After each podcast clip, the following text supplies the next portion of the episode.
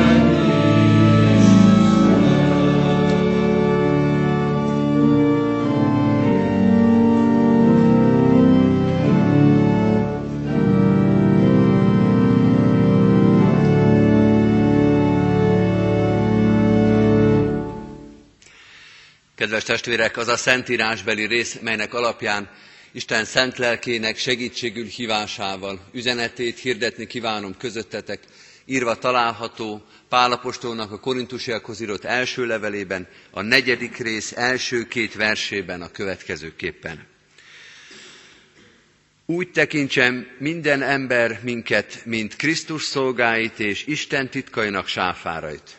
Márpedig a sáfároktól elsősorban azt követelik, hogy mindegyikük hűségesnek bizonyuljon.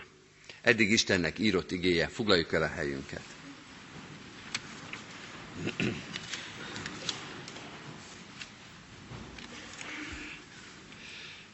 Kedves testvérek, egy esztendő első Isten tiszteletén igét hirdetni, az mindig azzal a felelősséggel, feladattal jár, hogy az ember egy kicsit az egész évre előre néz, mint egy programadó igehirdetéssel szolgál a gyülekezetben, akár, akár akarjuk, akár nem. Egy kicsit kitekintünk az első igehirdetésből az egész előttünk álló esztendőre.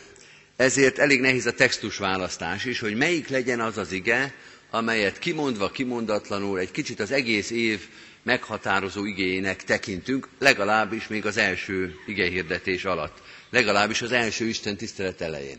Tehát nem csak egy Isten tiszteletre, hanem picit az egész évre választja az ember ilyenkor az igét, aztán később kérdés, hogy mennyire tekint erre vissza. Én ezt a nehéz helyzetet úgy szoktam megoldani, hogy ilyenkor az első Isten tiszteleten mindig arról az igéről prédikálok, amelyet a missziói munkatervünk bevezetésében fölírunk, mert ott is van mindig egy ige, egy preambulum, egy bevezető, egy igei bevezetés. Ez részint azért jó, mert nem kell ilyenkor a nagy ünnepekben még ezen is gondolkodni, hogy melyik legyen az az ige, amely majd az egész évre egy kicsit előre tekint, hiszen ezt az igét már november-decemberbe kiválasztottuk, és ráadásul az egy kicsit ilyen közösségi munkaként nem csak az aktuális igehirdető aktuális gondolatait fejezi ki az az ige, hanem a missziói munkatervnek a munkája sűrűsödik bele egy ige választásba, tehát egy picit jobban is tud odafigyelni ilyenkor az ige hirdető arra, hogy a missziói munkatervet kialakító közösség az hogyan gondol előre. Tehát az az ige, amelyet most felolvastunk, az az az ige, amelyet valamikor 2014-ben a missziói munkatervünk bevezetőjeként, mint igei választást, mint preambulumot fölírtunk, az 1 Korintus 4, 1, 2, az az ige, amelyet felolvastunk, a sáfárokról szóló híres bibliai ige, Pálapostolnak a híres megfogalmazása. Ez lesz akkor tehát a mostani igénk, és erről fogunk egy kicsit a 15-ös évre előre gondolva beszélni, ami persze nem azt jelenti, banális, amit mondok, de azért csak fogalmazzuk meg, nem azt jelenti, hogy 15-ben ez az egyige fog ránk vonatkozni, és majd a többinek várnia kell 16-ig, hanem arról van szó, hogy az összes ige, az összes igei tanítás, az is, ami most nem jelenik meg, az is vezetni fogja a 15-ös évünket, de ez az ige alkalmas lehet arra, hogy újra és újra visszatérjünk rá, sőt, ha nem vagyunk feledékenyek és következetesek akarunk lenni, akkor majd 2015. december 31-én is érdemes ugyanezt az igét elővenni, és visszagondolni, hogy ami a január 1 ige hirdetésben, a missziói munkatervben benne foglaltatik, az vajon az év során hogyan köszönt vissza, visszaköszönte egyáltalán, tehát tudtuk-e bizonyos értelemben a terveinket, az elképzeléseinket, az irányainkat tartani. Mit jelent tehát az az ige, amit most felolvasunk? Először is fogjuk magyarázni, és próbáljuk megérteni magát az igét, de mindig egy kicsit a 15-ös évre fogunk gondolni, az előttünk lévő évre, nem csak egyéni szinten, nem csak egyéni életünkben, hanem közösségi, gyülekezeti szintben is.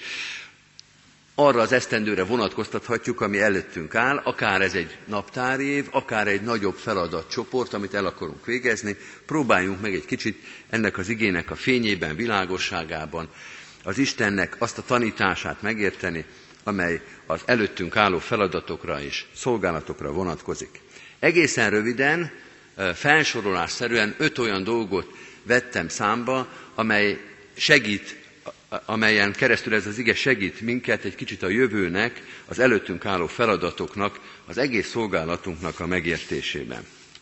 Mindenek előtt az első dolog az tulajdonképpen egy szómagyarázat, mert bár sokszor idézzük ezt az igét, hogy minket sáfárnak kell tekinteni, vagy egész pontosan úgy tekintsen minket mindenki, minden ember, mint Krisztus szolgáit és Isten titkainak sáfárait, de a sáfár szó egy olyan kifejezés, amit ma már nem nagyon szoktunk használni, még inkább igei értelemben a sáfárkodni igét szoktuk, kifejezést szoktuk használni.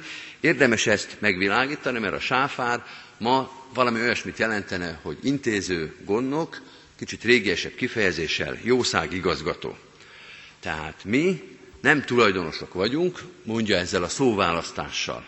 Pusztán a kifejezés kiválasztásával Pál, mi nem tulajdonosok vagyunk, a tulajdonos, a gazda az maga az Úristen, de minket szolgálatba állított, mi az intézői vagyunk, feladatot kaptunk tőle, felelősséget kaptunk tőle, döntési kompetenciákat kaptunk tőle, és el is kell majd számolnunk ezekkel a döntésekkel, képviseljük őt, de elszámolásra kötelezett képviselői vagyunk. Ez a szónak az egyszerű magyarázata, és már nagyon sok mindent elárul abból, hogy hogyan gondoljunk magunkra. Akkor már érdekesebb kérdés az, hogy ki is gondoljon magára úgy, mint Jézus Krisztus szolgája és Isten titkainak a sáfára? Tehát ki az a többes szám első személy, amit itt Pálapostól használ? Mi annak a megfejtése? Úgy tekintsen minket, mondja Pálapostól, ezt a minket, ezt ki kellene fejteni, hogy el tudjuk magunkat helyezni ebben az igében. Kiről szólhat ez? Magáról Pálapostolról egyfajta fejedelmi többesben, tehát ő magáról beszélhet, beszélhet úgy általában az apostolokról, a kiválasztott szolgákról, és beszélhet az egész gyülekezetről, a tanítványok egész közösségéről. Azt gondolom, hogy ebben a sorrendben mind a hármat jelenti ez a megfogalmazás, mind a háromnak szól ez a megfogalmazás, de még inkább azt gondolom, hogy nem is olyan fontos Pálapostolnál a pontos megkülönböztetés ebben a három csoportban, mert Pálapostól nem különbözteti meg a gyülekezeten belül önmagát, a többi apostolt és a gyülekezet egészét. Vagyis azt mondja Pálapostól, hogy egyforma követelmények és egyforma felelősségek vonatkoznak ránk. Nincs kettős mérce. Nincs a gyülekezetben és az egyházközségben és az egyházban kettős mérce, hanem ami Pálra igaz, az igaz az egész gyülekezetre. Amit Páltól el lehet várni, azt el lehet várni az egész gyülekezettől. És fordítva, Pál nem vár el olyat a gyülekezettől, amit önmagától nem vár el, vagy amiről azt gondolja, hogy neki bármilyen értelemben felmentése lehetne. Tehát bár valószínűleg Pál elsősorban önmagára és az apostoli körre vonatkoztatja ezt a kifejezést, de amit mond, az az egész gyülekezetre, az egész apostoli közösségre, tanítványi közösségre egyaránt érvényes. Mi az, ami érvényes erre a közösségre? Mit mond Pál ezzel a híres igével? Az első és az egyik legfontosabb üzenete ennek az igének az, hogy az apostoli közösség, a gyülekezet fő tevékenysége Jézus Krisztusnak képviselete a világban. Tehát a gyülekezet, az egyház, az apostoli közösség fő tevékenysége az a Krisztus képviselete, Isten titkainak a képviselete ebben a világban. Jézus Krisztus szolgái vagyunk, és Isten titkainak az intézői, Isten titkainak a megbizotjai. Mit jelent az, hogy fő tevékenység? Azt jelenti ebben az értelemben, hogy lehetnek melléktevékenységeink, sok mindent csinálhatunk, mint egyházi közösség, de ezek nem függetlenek a fő tevékenységünktől. Nem arról van szó, hogy van egy fő tevékenység, meg még bármi, amire időnk meg energiánk jut, hanem arról van szó, hogy van a fő tevékenységünk, a Krisztus képviselete a világban, és ez áthat mindent, átitatja az összes további tevékenységünket. Bármit, amit teszünk, az a Krisztus képviseletének a része tulajdonképpen. Az át van itatva, az azonossá válik, azonosul ezzel a fő tevékenységgel. Kedves testvérek, ma a nagy társadalmi elvárás van az egyházakkal szemben, és nagyon sok mindent szeretnének tőlünk kérni, hogy ezt végezzük, azt végezzük oktatásban, szociális ellátásban, szegénygondozásban, társadalmi felelősségvállalásban. Ez mind nagyon fontos, de ezek mind melléktevékenységek a Krisztus képviseletéhez képest. És azt mondja Pál, hogy ezeket, ha végezzük, ha bármit is elvállalunk ebből, akkor ezt át kell gyúrni, át kell itatni a fő tevékenységünkkel, a fő szolgálatunkkal, a Krisztus szolgálatával és Isten titkainak az intézésével. Ezt jelenti egyszer a fő tevékenység, de jelent még valamit, tulajdonképpen ugyanennek a gondolatnak egy másik oldalú megfogalmazását. A fő tevékenység az azt is jelenti, hogy ez a kötelező, az összes többi a szabadon választott. A melléktevékenység az nem feltétlenül része az egyház tevékenységének, lehet csinálni, szabad csinálni, sok esetben nagy jelentősége van, hogy az egyház csinálja, de nem az a kötelező, hanem a Krisztus képviselet. Tehát olyan nincsen, hogy a sok melléktevékenység helyettesíti, mint egy kiváltja a főtevékenységet. A főtevékenység az első, a Krisztus képviselet, és utána, és ezáltal, és ezzel átitatva jöhetnek a melléktevékenységek. Csinálhat az egyház sok mindent, csinálunk is. A 21. századnak ezek az évtizedei a keresztény egyházak nagy tevékenység kibővítésének az időszakai. És ezzel élni is kell, és háladással kell élni, tehát csinálhatunk sok mindent, de ha nem képviseljük a fő tevékenységünket, Jézus Krisztus ebben a világban, akkor nem csináltunk semmit. Akkor semmit, ami az egyháznak, a társadalomnak fontos, nem tettünk le az asztalra, mert itt kezdődik az egyháznak a szolgálata. Elnézést, hogy kicsit profán példát hozok, de nemrég olvastam, hogy újra olvastam egy cikket a töltött káposztáról.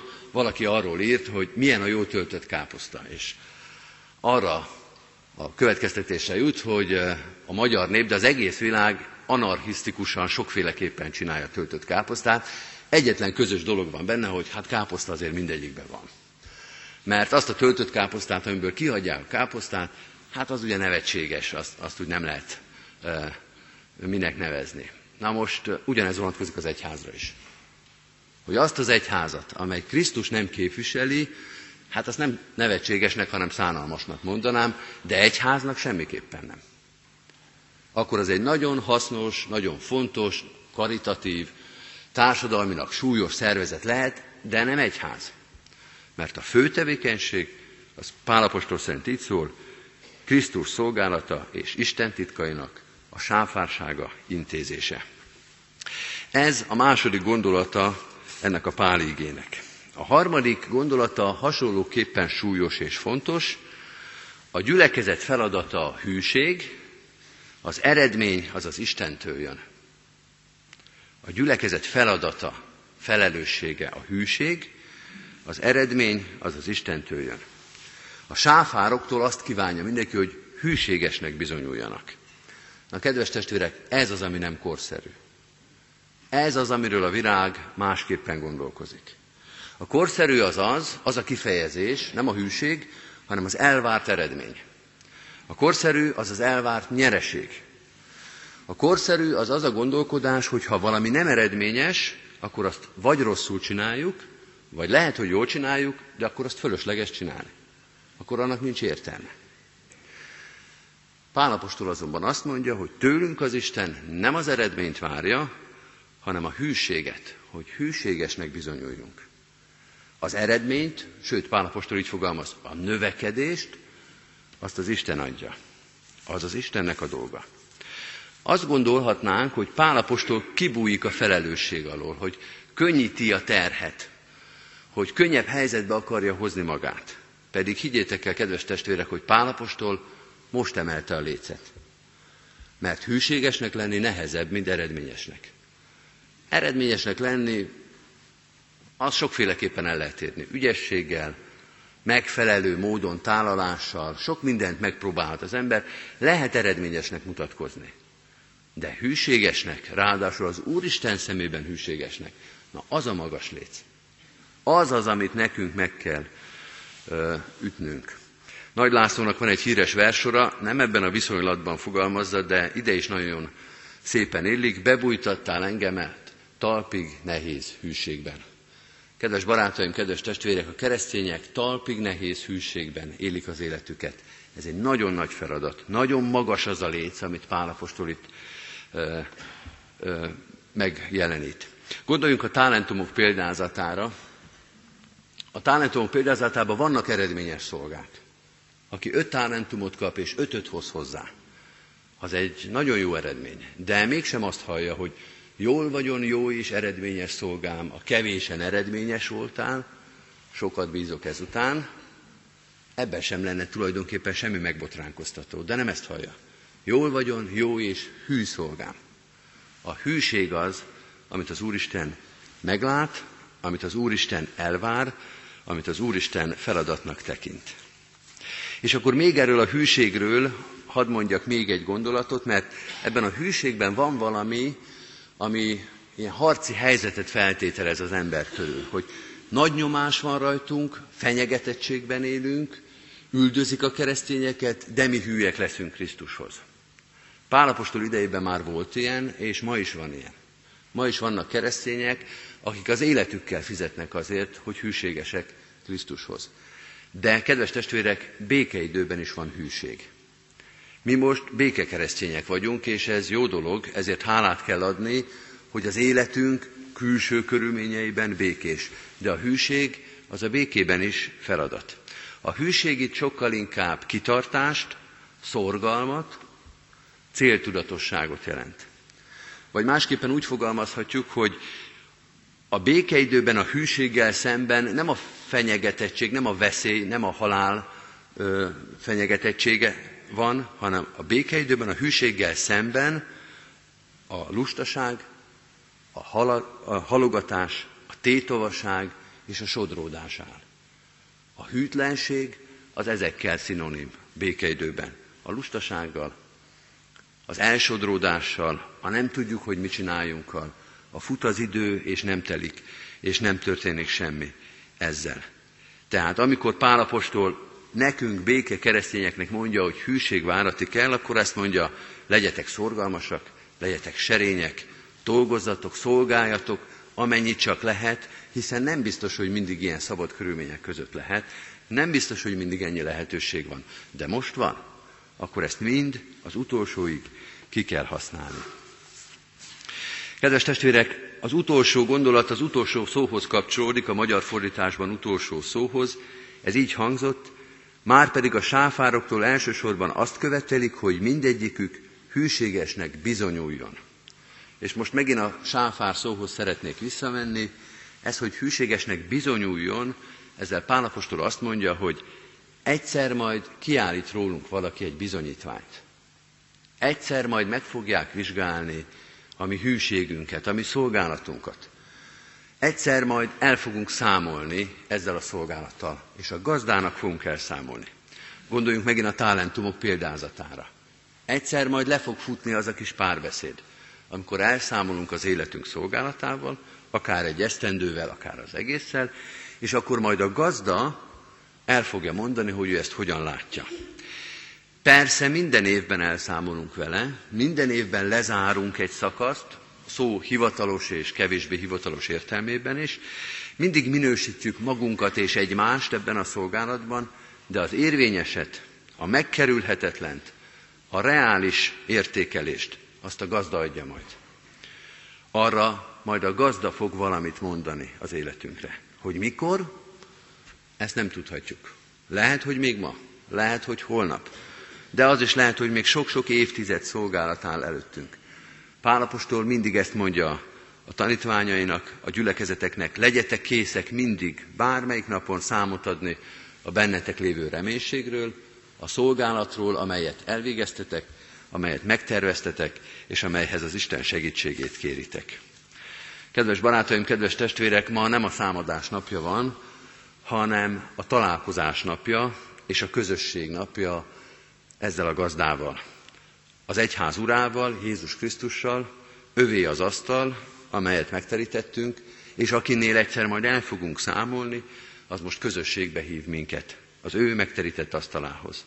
Jöjjetek, mert vár ebben a közösségbe, és ebben a közösségbe kérjük őt, hogy erősítsen minket a következő évi szolgálatokra, adjon nekünk hűséges és engedelmes szívet. Amen. Készüljünk az úrvacsorai közösségre a 454. dicséretünkkel, három verszakot énekeljünk ebből. A 454. dicséretünknek az első, a második és a kilencedik verszakát. Tehát az első, második és utolsó verszakot. Az első így kezdődik, mindenkoron áldom az én uramat, kitől várom én minden oltalmamat.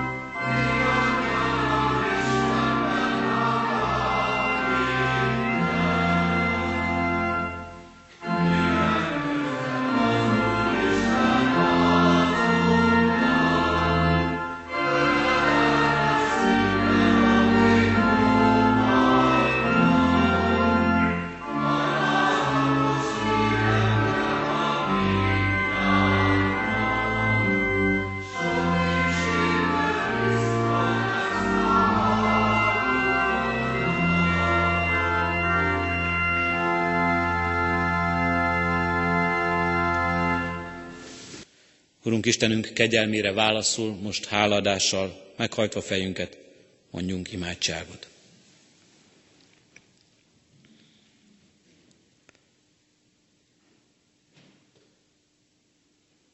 Urunk Istenünk, magasztalunk téged, hogy te ajándékozó és szerető Istenünk vagy. És magasztalunk téged, Urunk Istenünk, a szabadításodért. Mindazért, amit már oly sokszor megtapasztaltunk életedben, életünkben, és mindazért, amit kínálsz és felkínáltál nekünk most is az úrvacsora közösségében. Addurunk, hogy valóban szabad emberek lehessünk, szabadok a bűn, bűntől és a bűnvágyától. Addurunk, hogy tudjunk bocsánatot kérni egymástól, és tudjunk megbocsátani egymásnak. És addurunk, hogy tudjunk megbocsátani önmagunknak is, mindazért, amit Te már megbocsátottál nekünk. Adorunk, hogy így valóban a Te szabadságodban élve, Téged megismerve, a Te akaratodat kövessük, a Te igéd útmutatása szerint éljünk. Rád bízzuk és kezedbe helyezzük életünket, és így szolgálassunk neked, és Te légy az Ura, a vezérlője életünknek, minden cselekedetünknek. Adorunk, hogy mindenkor lássuk, az eljövendő esztendőben is, hogy mi igazán fontos, jó és hasznos, és mi szolgálja te dicsőségedet, mit bízol ránk, hogy mit tegyünk meg, és abban mindig hűséggel, szorgalommal és teljes odaadással éljünk és járjunk el. És addulunk, hogy minden más, ami fölösleges, azt elhagyhassuk, mindattól tartózkodhassunk. Addulunk, hogy így lehessünk valóban hűséges sáfárai mindazoknak az ajándékoknak, javaknak, ennek a világnak és az életünknek és a közösségeinknek, amelyeket ránk bíztál. És kérünk, Urunk, az ebben való szolgálatban tőled erőt, kitartást, napról napra megújuló hitet és vezetést. A holnapi napra, a ránk következő évre és életünk minden idejére. Addurunk, hogy így tudjunk szolgálni szeretettel egymásnak, és így vihessük eléd betegeket, a gyászoló testvéreinket, hogy ők is szabadulást, vigasztalást és békességet tőled nyerjenek. Így vigyük eléd kiszolgáltatottságban, üldöztetésben, háborúságban élőket, hogy az ő szívükben is békesség lehessen. És így vigyük eléd, Urunk, közösségeinket, gyülekezetünket, népünket és nemzetünket, ezt az emberiséget. Add, hogy szolgálhassunk egymásnak testvéri szeretettel, s add, hogy mindenkor hirdethessük azt az örömhírt, amely a miénk lehet, és legyen ez jó bizonyság, hogy mások is meghallják ezt, és mások is rád tekintessenek, mások is benned megtalálhassák életük teljességét és örömét. Urunk Istenünk, kérünk, így legyen áldás életünkön, áldás szeretteinken, áldás gyülekezetünkön, közösségeinken. Hallgass meg, kérünk, Krisztusért. Amen. Együtt is imádkozzunk azzal az imádsággal, amelyre Jézus tanított minket. Mi atyánk, aki a mennyekben vagy, szenteltessék meg a te neved. Jöjjön el a te országod, legyen meg a te akaratod, amint a mennyben, úgy a földön is. Mindennapi kenyerünket add meg nékünk ma, és bocsásd meg védkeinket, miképpen mi is megbocsátunk az ellenünk védkezőknek. És ne vigy minket kísértésbe, ne szabadíts meg a gonosztól, mert Tiéd az ország, a hatalom és a dicsőség mind örökké. Amen. Énekeljük el nemzeti imádságunkat, a himnuszt.